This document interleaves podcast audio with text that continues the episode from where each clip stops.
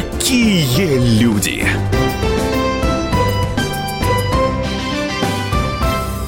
Здравствуйте, вы слушаете радио «Комсомольская правда». Это программа «Какие люди?». Меня зовут Александр Яковлев. В гостях у нас сегодня режиссер, сценарист, продюсер, телеведущий, ранее генеральный продюсер НТВ, генеральный продюсер телеканала ТВ-центр, руководитель проекта «Утро» на телеканале «Россия», соведущий программы «Вечерний Ургант». И все это наш сегодняшний гость Александр Олейников. Александр Анатольевич, спасибо большое, что пришли сегодня к нам в гости. Да, пожалуйста, приветствую, Александр. А чем вы сейчас занимаетесь? Тем же самым телевидением, кино, сериалы, все, что видит. Поподробнее расскажите, что на повестке дня? На повестке дня вот через неделю съемка очередного сериала. Неделю назад закончили съемки предыдущего сериала. По окончании съемок следующего сериала входим в съемки другого сериала. Но потому вас... что эта кухня работает бесперебойно. Но вас страна знает и как телеведущего, а и в 90-е, в нулевые, в... совсем недавно вы были с ведущим вечерним Урганта. Урганта. В кадр не планируете вернуться? Честно скажу, пока нет. У меня всегда это была сопутствующая профессия. Я всегда основная профессия была продюсер все-таки. Продюсер, сценарист. Это было главное. А это уже было исходя из либо получение удовольствия, либо понимание ситуации, что, к сожалению, некому встать в эфир, либо вот как э, с Иваном, там э, другая немного ситуация по просьбе стал. Да, так что это не является, это не заработок денег, э, да, и не получение удовольствия. Но вы редкий человек на отечественном телевидении, который делал проекты на всех крупных телеканалах. ВГТРК, Первый, НТВ, ТВЦ, где-то вы были руководителем, генеральным продюсером. А, а чем вы... ТВ-6, можно еще вспомнить. Да. А каким проектом вы больше всего гордитесь? Ого-го-го-го-го-го. Сейчас вот молотком по голове прям. Я не могу выделить, честно скажу, я не нарцисс и такой не самовлюбленный человек, я не, не, не обожаю всю свою продукцию, которую выпускал в эфир, но несколько работ какие-то есть, я думаю, их зрители, к сожалению, не знают, которые мне mm-hmm. запомнились, э, исходя из того, что э, когда ты задумываешь то или иное произведение, проект, как угодно называйте, и э, его воплощаешь, он доходит до зрителя. Вот если ты сумел сохранить интонацию и понял, что та волна эмоциональная, которая возвращается, она соответствует твоему замыслу, это самый большой кайф. Но я могу сказать, что из подобных фильмов, это, наверное, «Корида на льду», э, о Харламове, документальный фильм, он получил ТЭФИ, и вот э, независимо от того, знал человек о Харламове, любит он хоккей, не любит, посмотрев его, независимо от возраста и пола, да, э, все понимали, э, о чем это кино, все понимали месседж, и вот, да, вот подобные работы, они редко встречаются. Да, э, в моей жизни, ну, было там работ 20-30 подобных. А так, телевидение все таки так же, как и радио, и, э, и газеты, все таки это конвейер, по большей степени. Да, есть свои уровни, да, к которым ты стремишься или которые пытаешься выдержать. Да, но все равно это, надо признать, конвейер. А вы пришли на телевидение, поправьте меня, 32 года назад, 1985 год, причем ваша первая должность на телевидении была отнюдь не телеведущий, а слесарь-ремонтник проявочного оборудования. Все верно? Все верно. Вы только я избавился от этой депрессии, что я 32 года назад. Вы мне напомнили. Да, это именно 32 года, хотя ощущение, что это было лет 10 назад. А почему депрессия? Ну как, ну очень быстро, потому что э, в то время, когда я пришел, человек, которому было 32 года, был для меня пожилой человек. А я, мне сейчас не 32 года, я уже 32 года проработал. Для меня человек, который 10 лет проработал на телевидении, это был ветеран телевидения. Я не представляю, как меня... Потому что я себя не ощущаю подобным. И я вот иногда себя ловлю, когда ко мне обращаются телевизионщики молодые, ваши коллеги, а с каким-то уважением я не совсем понимаю, потом я, угу. да, я все-таки понимаю, что 32 года, наверное, должно что-то соответствовать этому. Но да, я пришел с слесарем-ремонтником. Дело в том, что э, тогда, это был Советский Союз, на центральное телевидение э, пойти на работу просто так было невозможно. Дело в том, что отдел кадров находился внутри э, центрального телевидения, Останкина. Э, и для того, чтобы войти э, в здание, нужно иметь пропуск. Вот и все. а по телефону тебе никто не отвечал, поэтому это был замкнутый круг.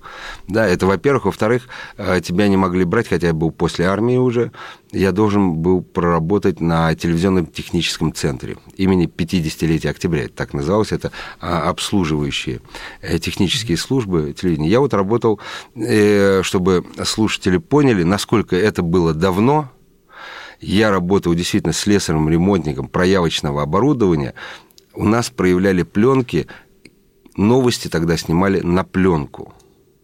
Вот ее снимали, эту новость, проявляли, монтировали, и на следующий день она очень быстро выходила в эфир.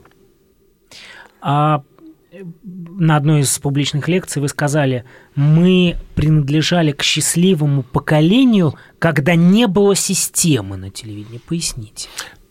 Действительно, мы не знали э, принципе, чем мы занимаемся. Мы не знали, что мы продюсировали, мы не знали э, многих э, системных вещей, которые сейчас уже стали абсолютно классическими, понятными всем, даже школьнику. Да, э, поэтому мы действовали во избежание, э, во избежание э, не думая об ошибках. Да, мы не знали, что их можно совершить, мы их совершали, безусловно. И это было такое броуновское движение, хотя мы были четко разделены на редакции, на, на э, функции, которые у нас были. Но мы все были молодые, достаточно объединены э, и опознавали друг друга, Э, очень быстро, очень быстро объединялись, как ртуть мы так перетекали и делали какие-то свои вещи э, вне зависимости от технического обеспечения, финансового обеспечения. Пойдет это в эфир, не пойдет это в эфир. Нам было э, это не очень интересно. Это отличительная черта вот от следующих поколений, которые уже попали в систему достаточно точно организованную. А один из ваших коллег, очень известных телевизионных продюсеров, когда был в, у нас в гостях, сказал, э, он тоже тогда был на телевидении в конце, в конце 80-х, и сказал, когда я прихожу в Останкино, мне не хватает тех лиц. Очень грустно сказал он. А вот вы сравниваете то, что было тогда в телевизионном центре Останкино, и то, что происходит сегодня. Что изменилось? Понятно, что другая Безусловно. Нет, лиц мне хватает. Я вижу лица, безусловно. За 32 года изменения произошли, в том числе и физические изменения. Многие ушли. Да, не просто из работы, но и из жизни. Вы знаете, это действует принцип «раньше даже будущее было лучше».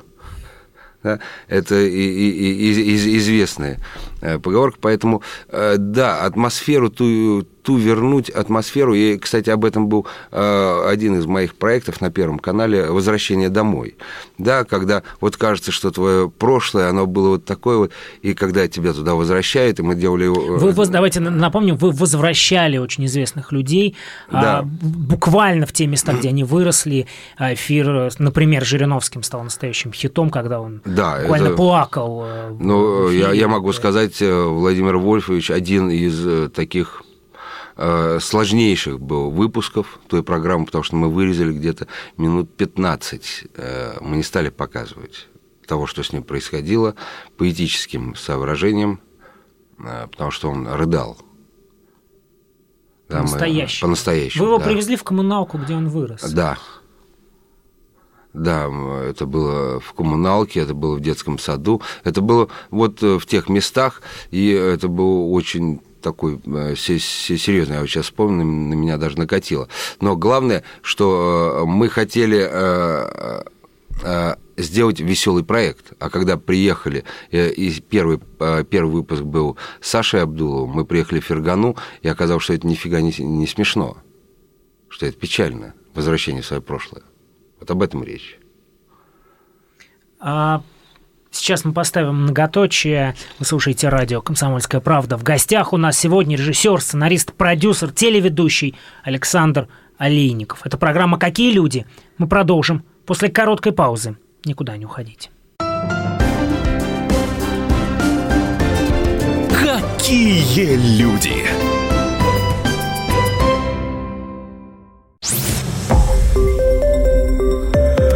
Радио «Комсомольская правда». Более сотни городов вещания и многомиллионная аудитория.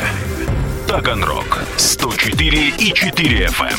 Ставрополь 105 и 7 FM. Эм. Тюмень 99 и 6 FM. Эм. Москва 97 и 2 FM. Эм. Слушаем всей страной.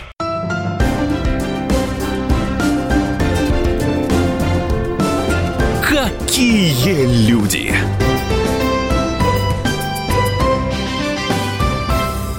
Мы продолжаем. Вы слушаете радио «Комсомольская правда». Это программа «Какие люди?». В гостях у нас сегодня режиссер, продюсер, сценарист, телеведущий Александр Олейников.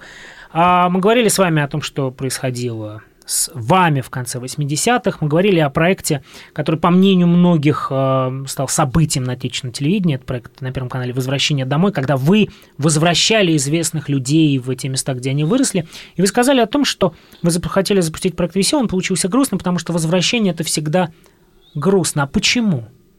А, э, об этом э, есть хорошее название у фильма «Когда деревья были большими». Когда мы были маленькими, нам все казалось больше. Когда ты заходишь э, в, в комнаты, когда ты заходишь в те места, они, они стали намного меньше, ты стал больше. Да, ты хочешь увидеть тех же, тех же людей, а их уже нет. Да, и так далее, и так далее. И э, в основном то, что происходило, это было там, печально потому что это было уже, а, все проекты были дальше, за исключением некоторых совсем молодых ребят, да, а, это было такой с, с волокордином проекты вот все-таки. Вы сейчас об этом говорите, у вас э, мокрые глаза, да. но вы почему? Телевизионный продюсер, человек ведь циничный, продукт э, создать а, продать, а вот у вас вот буквально сейчас, как говорят, глаза на мокром месте. Почему? Потому что я вспомнил э, первый выпуск, как раз я сам о нем сказал, о, о, о, Саше, о Саше Абдулове, да, и вспомнил, как это происходило. Вот вы сказали, а, а что, что происходило? Что вам Ну, что... что вызывает у вас такие эмоции, а, эти воспоминания? Это, это жизнь в кадре. Да, теперь, когда есть еще возможность перекладывать э, события, снятые на камеру, на реальную жизнь,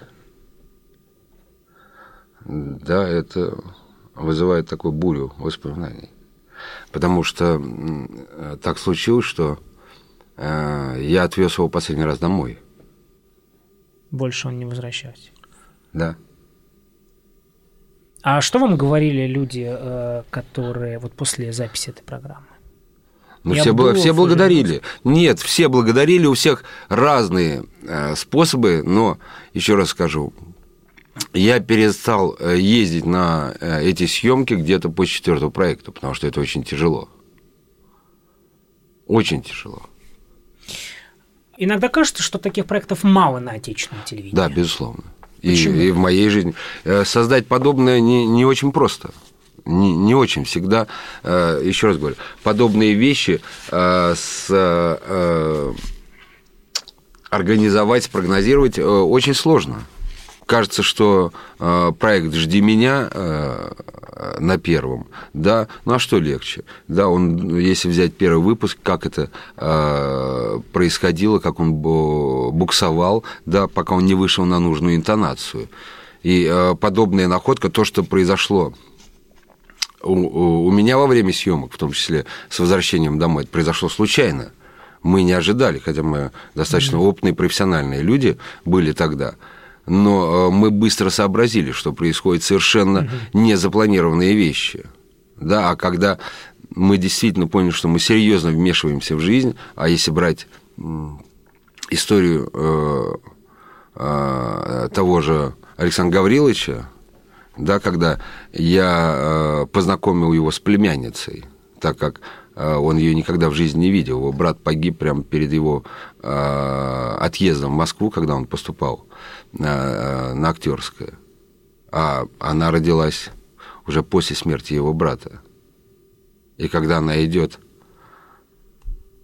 к нему навстречу, ему становится плохо, а я стою с камерой, и у меня выбор. Либо снимать, либо помогать. Я прекратил съемку. То есть... Э, это был это... осознанный выбор, да. Сразу вы Да, решили? да. Есть Без, без, без... Без всего. Я положил камеру и пошел за лекарствами. У вас еще был такой выбор в карьере? Такие случаи? А, Был, но не могу сейчас вам сказать о них, к сожалению. Потому что Александра нет уже, об этом я могу говорить. А так нет. Но случаи были, когда приходилось э, понимать, что ты вмешиваешься в жизнь и рискуешь человеком. И здесь либо кадр, либо жизнь. Это такой, да, ты можно было потом сказать, а я не думал, что это такой серьезный сердечный приступ. Я просто снимал это, но себе-то я не объясню никогда, что я ради этих кадров пожертвовал жизнью человека. А, но ведь очень многие ваши коллеги а, и в эфире, и в кулуарах говорят о том, что а, телевидение – это религия, в которой главное – это рейтинг. Все ради рейтинга. Разве не так? Нет, нет, нет. Все это не так, к сожалению, это люди, которые не совсем знают э, э, механизмы телевизионные, и они существуют в своем воображаемом мире. Э, Телевидение, безусловно, это рейтинги, но они на себя э, э, грузят э, задачи, которые перед ними никто не ставил. А за рейтинги отвечает руководство канала, а за э, то, что происходит в кадре, именно у тебя отвечаешь только ты. Да, поэтому э, говорить о том, что я э, сделал это ради рейтингов канала, не надо лгать себе. Ты сделал это ради со- собственного эго. Ты хочешь быть соавтором этого со- события. Ты не соавтор, ты соучастник. А вы ведь работали долго э, и в разных форматах с государством, с чиновниками на государственных теле, э, э, те- телекомпаниях. Был ли вопрос выбора, когда вам говорили, что это надо сделать, а вы отказывались? Или да, думали, но безусловно. соглашались? Да, безусловно. Можете о Безусловно. чем-то рассказать? О чем уже можно Ой, рассказать? бог, бог мой.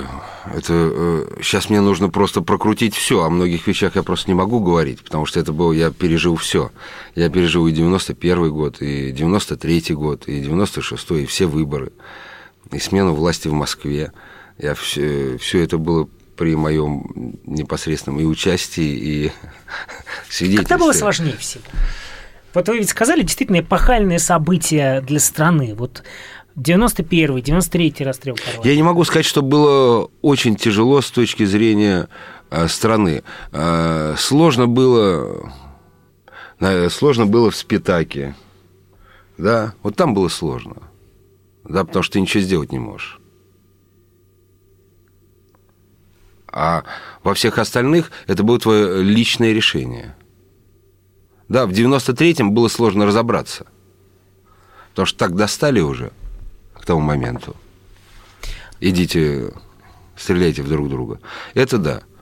Но э, приняли решение там более-менее коллективно. А все остальное, э, ну, не, не было, еще раз говорю, у меня не, не- было подобных вот... э, Я не, не участник политической борьбы, хотя мне неоднократно предлагали. Да, я сразу себе сказал, что нет, я э, являюсь, да, сыном отчизны, так, высокопарно скажем, но я не участвую э, в выборе цвета.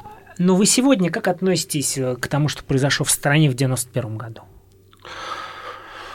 Ой, вы знаете, э, ска- сказать, э, что я, Вы по- уже я в- понял... в, э, телецентре де- Останкино, уже Я уже... сердце страны в них. Ну, ну, я был, я был, как и все, э, и у Белого дома, и в Белом доме, и получил медаль за оборону этого самого дома. А сказать, что я понял, что произошло, да нет. Я, э, это сложно понять, быть может, какие-то сейчас наши слушатели и поймут меня.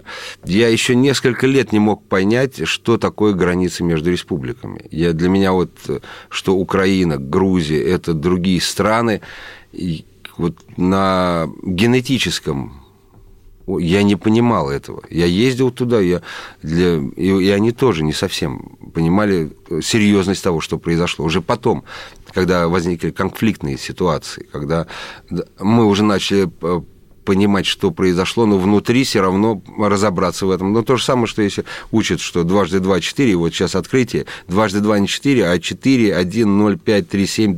Да, не-не, это все равно будет для тебя четыре. Вот для нас это было четыре всегда. И поэтому вот для нашего поколения, которое половину жизни все равно прожили там, в Советском Союзе, сказать, что все это как-то быстро стерлось, да нет, конечно, не быстро. Это программа «Какие люди?» Александр Олейников, да. продюсер, режиссер, сценарист, телеведущий, гость нашего эфира сегодня. Мы продолжим после короткой паузы. Никуда не уходите. Какие люди?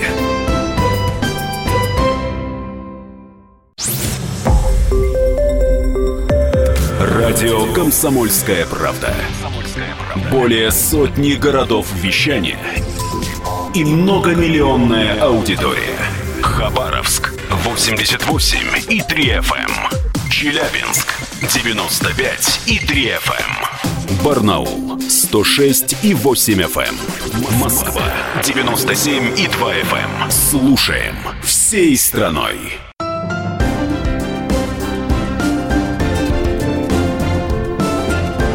Какие люди! Мы продолжаем. Вы слушаете радио «Комсомольская правда». Это программа «Какие люди?». В гостях у нас сегодня продюсер, режиссер, сценарист, телеведущий Александр Олейников. Я Вы... себя чувствую, честно скажу, когда представляете, этой старой собакой с медалями, которую больше, больше перечислять медалей приходится, нежели мне жить осталось. А, но вы говорили о том, что вы получили медаль после 91 года да. защиту Белого дома. А в 93 году вы работаете на ТВ-6, популярнейшем телеканале. А вот а вы поняли, что произошло в стране в 93-м?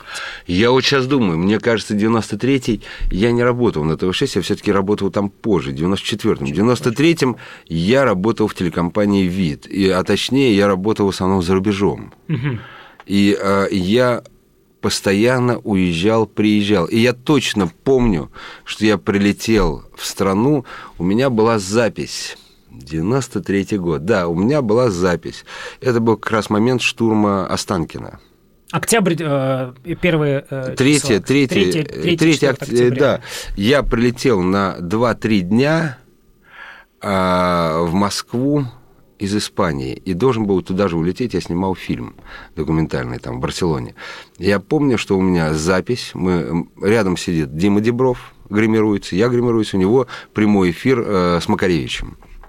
И телевизор, и от э, Макашов, не Макашов, я уже не помню, кто орал там, давайте все на телеви, телеви, телевидение, Останкина будем брать штурмом. И он говорит, все, кажется, э, как бы интеллигентно сказать, э, скоро все закончится здесь. Я говорю, Дим, ну ты с ума сошел, кому мы нужны? Да, потому что брать будут э, АТРК, это э, информационный комплекс, который напротив. Который напротив. Напротив, я говорю, мы кому нужны, здесь э, делать им нечего, потому что здесь в основном записные программы выходят, им нужен прямой эфир, и я ухожу записываться.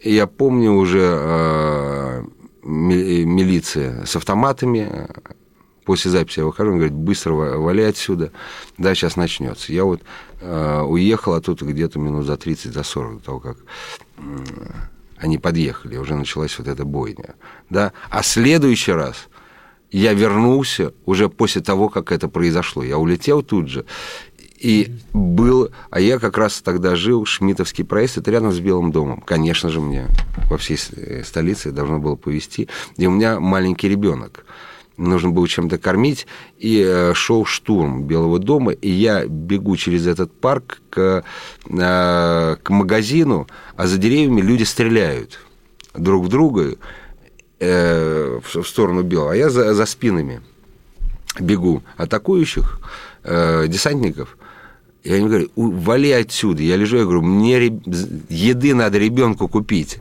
Он говорит, все закрыто. И продолжается. Я говорю, я попробую. Он говорит, вали отсюда. Я добежал, и самое обидное, они были правы, все было закрыто. Я думаю, ну почему я должен был под пулями бежать, э, где достать ребенку еду э, в городе, где стрельба идет. Я думаю, куда, зачем я прилетел, что происходит.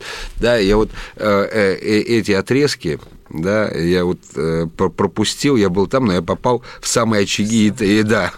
Но а как сегодня вы относитесь, потому что 91-93 год, и там там фигура Ельцина, а, прежде всего, как вы сегодня относитесь к Борису Николаевичу?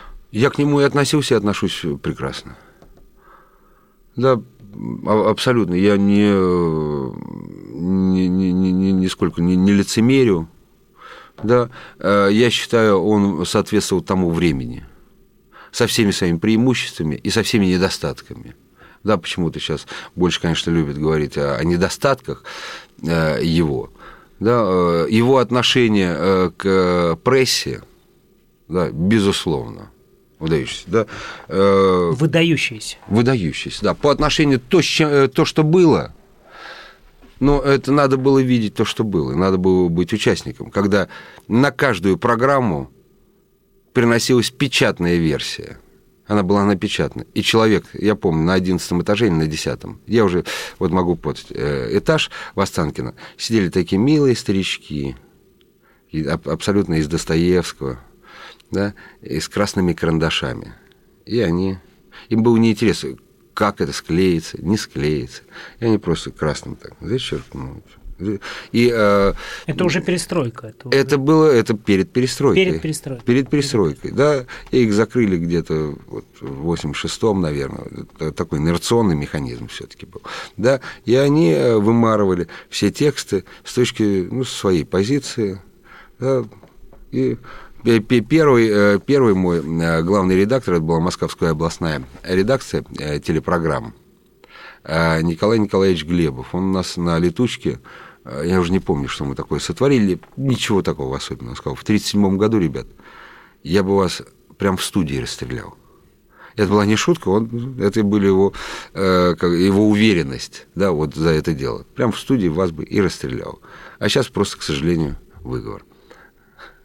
А, поэтому э, те изменения, которые э, Ельцин внес в жизнь страны, не только телевидение, да, со всеми. И ясно, что это уже, опять же, я ничего нового не скажу, каждый мнит себя стратегом, а... видя бой со стороны. Вы как-то сказали, что все отечественное телевидение, ну, ключевые персоны выросли из двух мафий. Да. Что это за две мафии? Э, ну, на, на тот момент это была информационная и... Э, редакция. Э, редакция информационная, да, и э, молодежка который возглавлял Сагалаев Эдуард Михайлович. Да, это признано всеми. Да, были еще малые мафии, там, лид-драма и музыкалка, но это не, не, не столь обильный э, людской поток был оттуда. А, вот один из тех людей, который был в этих редакциях, а, Евгений Додолев, недавно в нашей программе сказал о том, что нас, молодых ребят, тогда использовали. Ну, это Женина позиция. Я не знаю, как его использовали и к чему использовали не, не думаю, что это настолько серьезно. Тогда никто ничего не воспринимал. Использовали, э, имеется в виду, не телевизионщики, а использовали политики. Да, и имеется в виду программу «Взгляд», э, прежде всего, и то, что политики э, использовали, Еще раз, а, опять... по мнению Евгения Додолева, молодых, талантливых ребят. Нет, вот скажем так. Я... Нет, нет, и еще раз нет. Во-первых, количество э, тех политиков, которые осталось с того времени э, в жизни страны, если мы говорим о том, что они такие умные и хитрые, что они прям все просчитали на 30 ходов и использовали Влада, э, любимого, исп, да, Политковского, э, да, там могу этих фамилий перечислять, нет. Тогда все бурлило, тогда никто не мог просчитать на один-два шага вперед. Тогда э, главным было э, отношение – ты э, бабки рубить собрался, тогда рубили очень быстро. Да? Но тогда было э, э, другое ощущение, другие масштабы. Тогда люди, многие, это, это же известно, они, э, заработав, отхватив, честно, нечестно, миллион долларов, убегали. Они считали, что вот миллион – это все. Потому что э, э, для нас масштабы сегодняшние, они были непредстав... Э, непредставимы. Масштабы деятельности. Я не говорю финансового заработка, а вообще масштабы деятельности возможные. Да? Это людям, которые э, плачутся сейчас, говорят, вот в стране все не очень так, как-то все, э, все неправильно. Я говорю, знаешь, попробуй, у меня есть один индикатор. Сравни свои детские мечты со своей сегодняшней реальностью мы не знали, что об этом можно было мечтать. То, чего мы достигли. а, в вашей биографии есть очень любопытная вещь, которая, ну, на первый взгляд, сложно согласуется между собой. В 1994 году вы снимаете фильм о Ясере Арафате, а, да. ну, о выдающемся э, исторической фигуре. С другой да. стороны, вы ведь сим... один из символов развлекательного телевидения в 90-е. Я помню программу э, «Моя история», ТВ-6, да, тогда прав... флагман да. развлекательного вещания. Как все это сочеталось? Я поспорил на, на один доллар с человеком не буду говорить тему спора, в результате чего я должен был снять э, фильм о Ясере Арафате в определенные сроки, э, доказав свой профессионализм за месяц. Я, не знаю ничего, должен был достать Ясера Арафата. За месяц я это сделал. Через месяц я был э, у него. Да, он тогда жил в, в Тунисе, ну, не жил, скрывался. Да, он еще не, не приехал. И вот, да, это интересный experience. Э, Э, для меня, но э, это не совсем точно. Это э, зрители, которые меня э, э, отображают как э, персону экранную, да, наверное, больше я смешной и развлекательный. Но так я делал много-много всего и серьезного, и очень серьезного, и, и, и не очень серьезного. Да, я и делал все на телевидении. А в 2001 году вы становитесь а, генеральным продюсером телекомпании НТВ. Многие помнят, что это было а, очень большим, громким общественно-политическим событием. А, как вы вспоминаете то, что произошло в 2001? Да, многие говорят, что это вот э, начали зажимать э, уничтожение свободы слова, легендарный коллектив Да нет, ну далее, какой, ну это, это глупость. Э, там сошлось сразу несколько Э, да, со событий. Первое. Э, хотите говорить, говорите за свои деньги. Первое. Второе. Верните долги, если вы такие смелые. И третьего не успели произнести. Это уже там, касается Бориса Абрамовича в большей степени, когда он пригласил их на ТВ-6. Но тот коллектив, который ушел с НТВ, который под с руководством НТВ, Евгения да. Киселева, напомню. Да, но все забыли, что на ТВ-6 работало ну, более тысячи человек. Ну, э, те, кто пришли на с НТВ, они считали людьми себя и профессионалов. А те, кто работает, ну, это так, ну, ребятки просто. Да, поэтому, пожалуйста, на улицу, потому что мы за людей, а вы быдло. Да, вот так и произошло.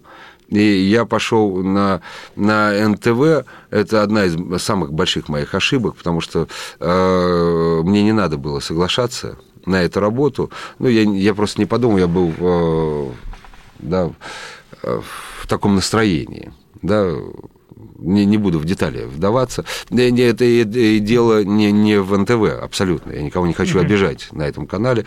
Да, э, безусловно, это дело во мне. Мне не надо было идти, это не мой канал интонационно на тот период был. И те задачи, которые э, ставились, они были нереальны, да, к сожалению, на, на тот период. И э, да, мне добавить нечего, но это с точки зрения э, э человеческих отношений и телевизионных, то, что сделали тогда ребят под руководством Киселева, Евгений да. Киселев. Евгений Киселев, безусловно. Мы не путаем Киселевых. Евгений Киселева. Да, и жизнь, в принципе, доказала э, правоту нашей позиции. Мы продолжим после короткой паузы. Не переключайтесь. Да. Какие люди!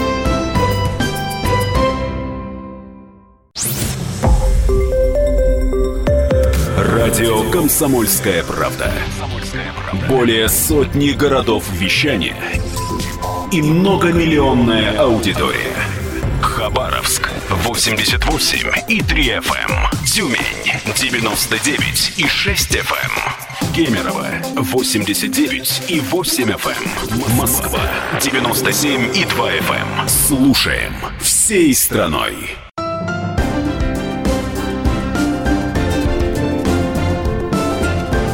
Какие люди!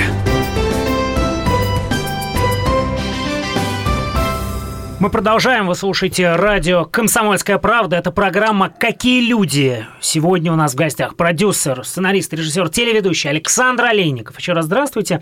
А, мы с вами остановились э, на вашей биографии, когда э, то, что происходило 16 лет назад, вы возглавили, стали э, главным генеральным продюсером телекомпании НТВ, но довольно быстро вы перешли на систему ВГТРК и стали руководителем руководителем э, проекта «Доброе утро, Россия», и вы в одном из интервью сказали, что вы гордитесь тем, что вы там сформировали уникальную команду, которая и сегодня э, заправляет большим количеством телевизионных проектов. Это так? И что это за люди?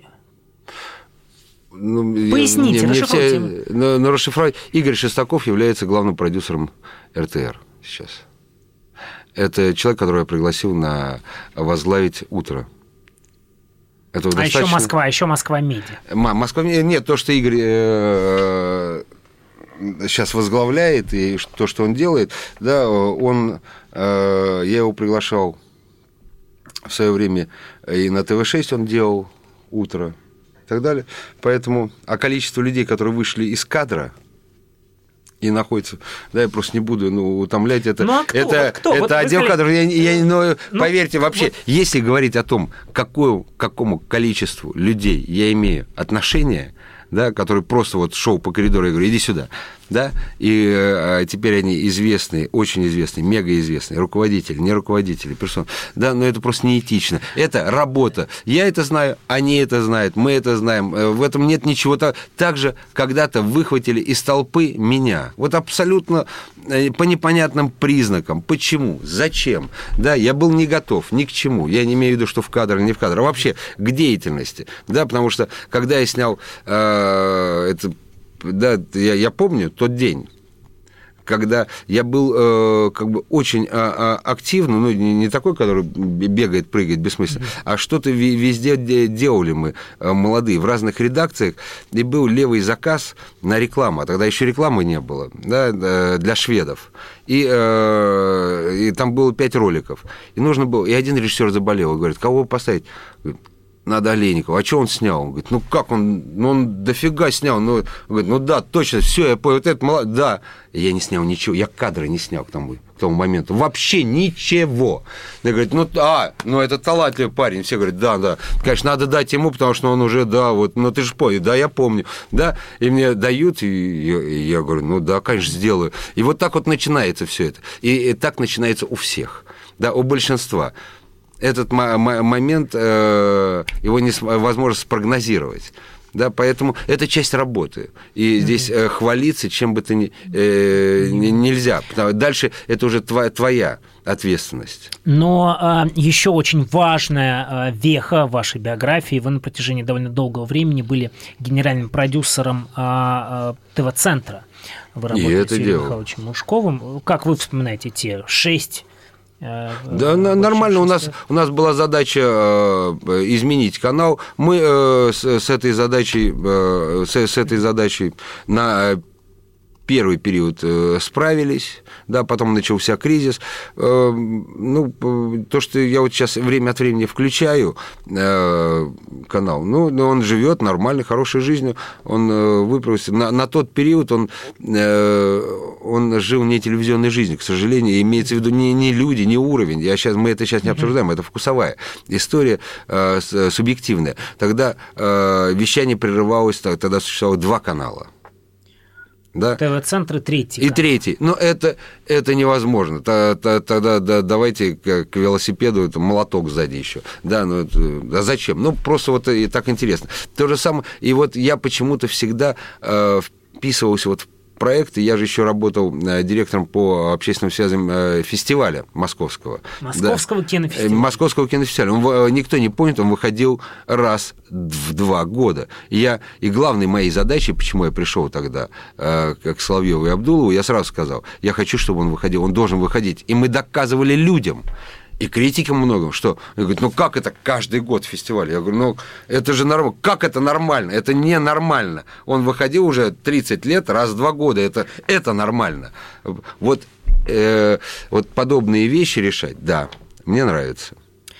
А для большого количества молодых людей вы э, вас знают как соведущего, пусть и небольшой период времени, э, шоу «Вечерний Ургант». Да, а, да, как и- это вообще произ... как и- это произошло? Из 32 лет два месяца.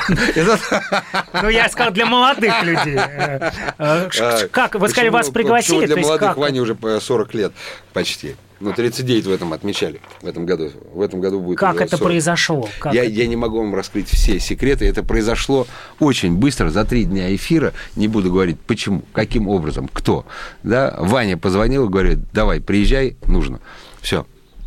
Мы с Ваней товарищи, много лет, есть, были и будем. Да? И э, надо было. Партия сказала надо, комсомол ответил А, есть.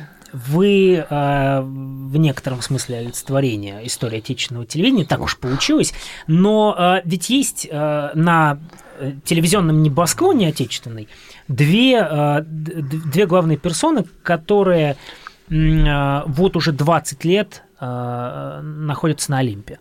Эрнст и Добродеев. В стране поменялось, в принципе, почти что все. Политическая система, ру- руководство страны, мини- правительства менялись много раз. Вообще менялось, подчеркну, все.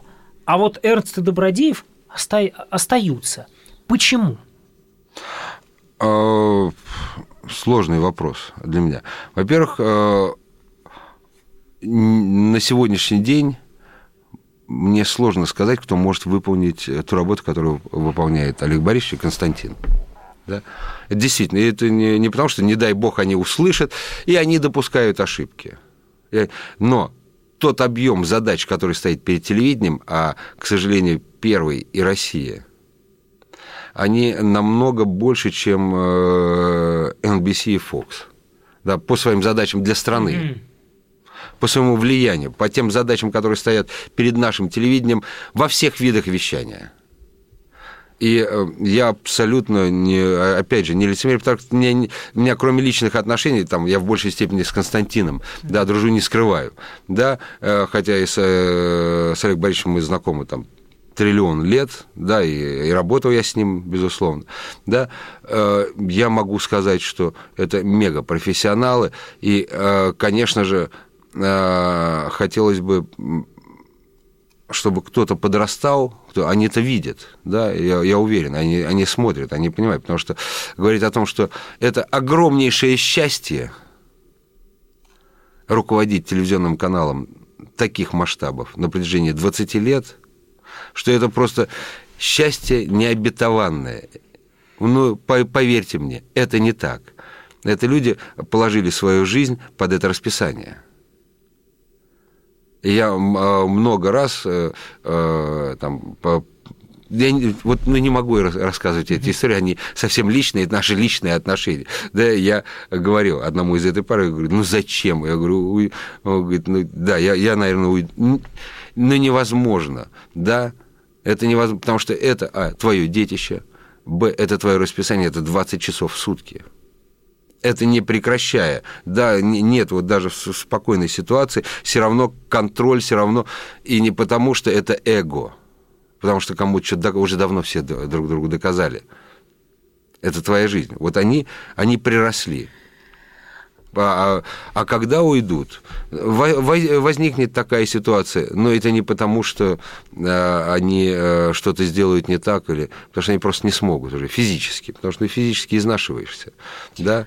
Но, э, к счастью, и то, и тот, и другой еще достаточно молоды для этого. А вы об этом говорили э, и на лекциях, и в, э, публично несколько раз. А насколько наше телевидение вообще э, конкурентоспособно на мировой арене? Популярно, говорит, импортозамещение. А вот в- Абсолютно. Абсолютно. То, то, то что э, это доказала Марго Симонян. Да, вот абсолютно с нуля. Честно скажу, я, я не то, что не верил. Да, я я знал все, всегда, я ее э, достаточно давно знаю и был уверен, что она сделает. Но что она сделает так и за такие сроки. До свидания, мама, песня, да? Выпьем, покурим, посмотрим кино. Она сделала. Ни один э, американский канал за такие сроки не мог бы стать, не смог бы наделать такого шуму и обратить на себя внимание. Мы абсолютно, и не надо, это у нас какая-то наша черта. Но да, мы немного что-то там где-то, кого-то, а вот это их проект. Поверьте, все настолько взаимосвязано.